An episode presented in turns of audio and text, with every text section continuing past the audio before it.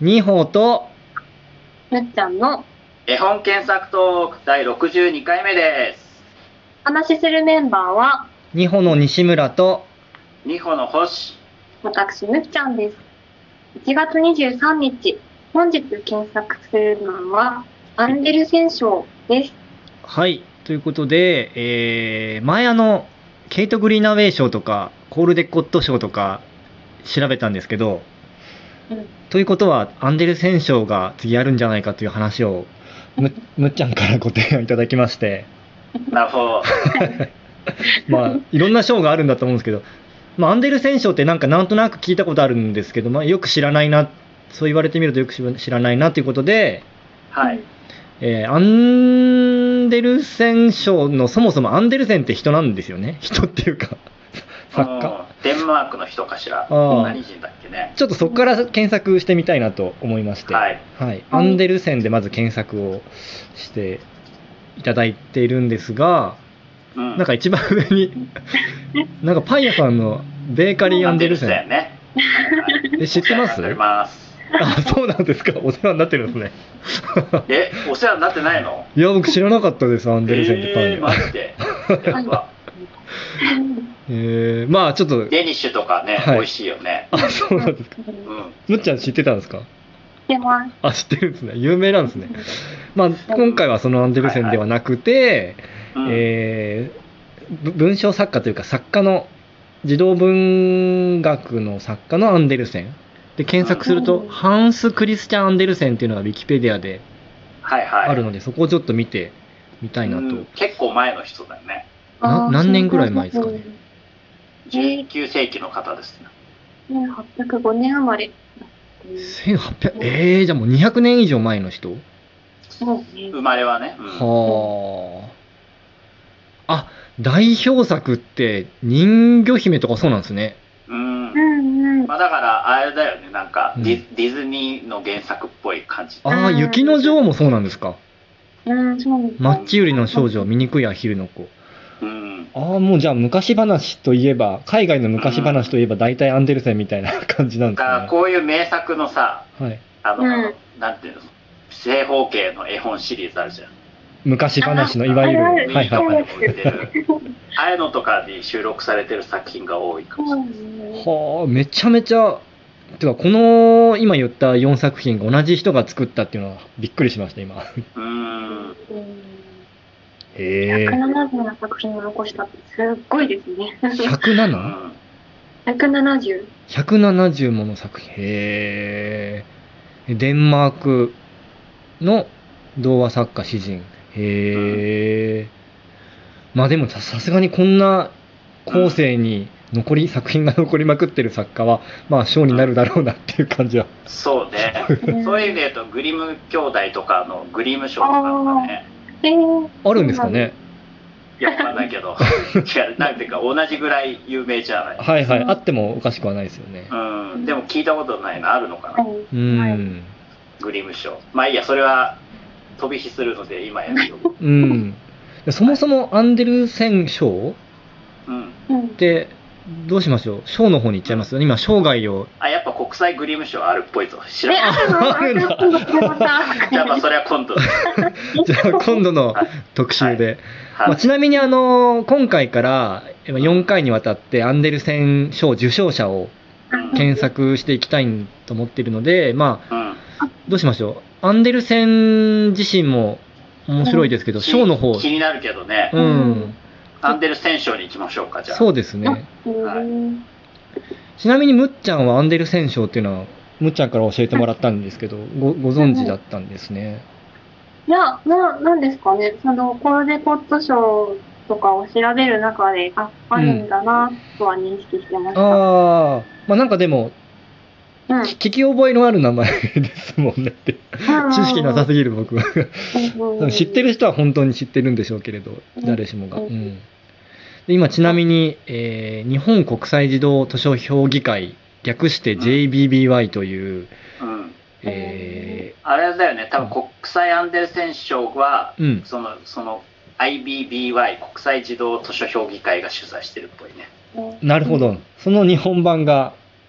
うん JB IOC と JOC みたいな感じ。わああ、そういう。かんないけうど、ん、まあ、わかりやすい。はい、今話題のオリンピックです。うんえーちなみにじゃあ今アンデルセン賞の概要が載ってるサイトにいるんですけどこれってちなみにどういう賞なのかって分かりますかね読むと1900サッカー賞とうんサッカー賞が設立されたらしいよ。うん世界で初めての子供の本の国際的な賞。うーへん。ーそうなんだ。 1953年に設立あ違うに設立、うん、53年。はいはい。あ違う1956年に第1回目の授業が行われたうあんあ、うんえーで隔年各各年うね。ん、で、うん。国際グリム賞。賞はそのアンデルセン賞と交互にやるため、過去の数年にやられてる。そうなんですか。気になるじゃないですか。え、何気になりますねっていう感じでもなんかどうなんだろうね、1987年からだから、割と最近からみたい、国際グリム賞えー星さん勘がいいですねよく グリムは。うん対になってるいようやな、まああんね、うんなんとなくアンデルセン賞があるならグリム賞あるから、えーそうかだから隔年なんですね、う んで初めのまあだからうんグリム賞がアンデルセン賞に気を使ってるんでしょうね。あそうなんですか。気を使ってる。うん。うん、で、は1956年に第1回目で、うんでそこから3回は本に送られた、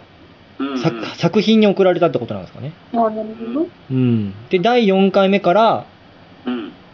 作家に対して送られる。うんうん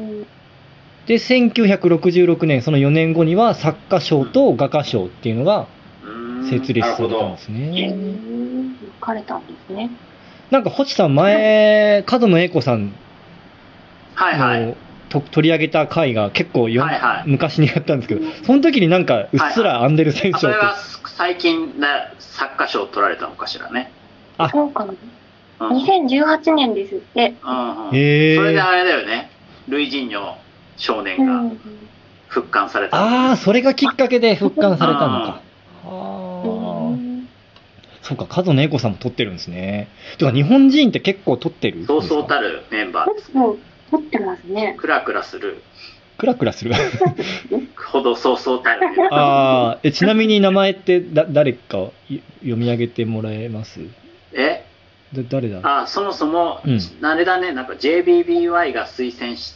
してかつそれがなんか集まってきてなんていう国際 IBBY が受賞作を受賞者をそう決いめうるっことぽいなんですね。あーあ、日だからそういう本、意味で言うと JBBY さんが推薦した画家作家さんだけでもそうそうたるメンバーうんうんうん。あ、なるほど、受賞はしてない けど、推薦された作家っていうのがいるんですね。もういらっしゃる、うんっていうか谷川俊太郎さんも推薦されてるけど受賞してな受い賞んはだされてないってい不思議うまあなんだろう時の運があるんでしょうねこういうのってねはあえこんそっかあなんかあと庵野光政さんもうん推薦だけ受賞してるんですかあ、受賞されてますね。1984年かな。あ受賞されてるんですねうんされてますね、うん画家賞ですかねうんそうですね。うん大八さんなんてめちゃめちゃ推薦されてるけど受賞されてない、うんあお太田大八さんなはんいでだはいはういん傘の傘の作家さんですよねはいはいそうなるほど何回も推薦されるけど受賞されないというう方もいるんですねん難しいね、いやでもこれ見ると面白いですねうんそうなんだえっていうう、ん、え何が面白いのいやこんな人が受賞ってかアンデルセン賞って知らなかったんですけどううんん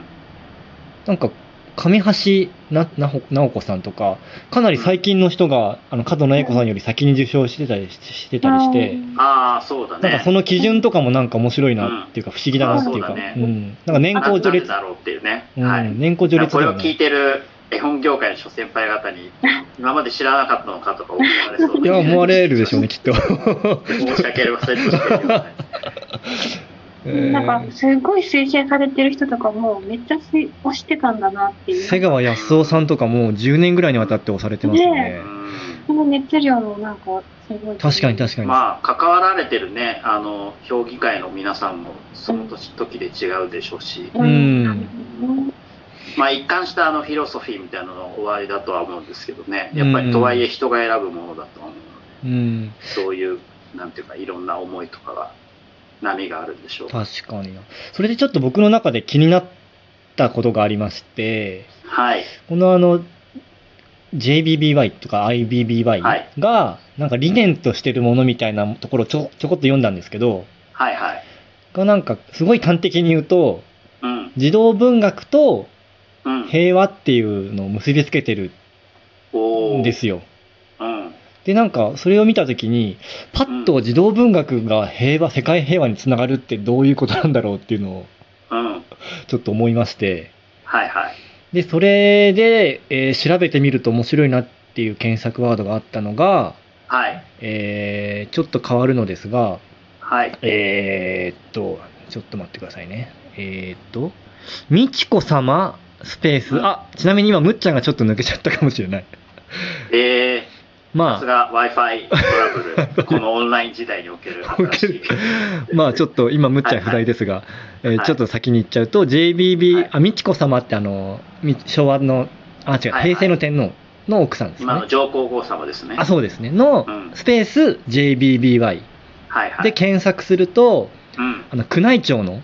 はいはい。えーサイトが出てくるんですけど、うんうん。まあ、そこを読むとその美智子様が、えーうんある年90年代のある年のその JIBBY が開かれた会に、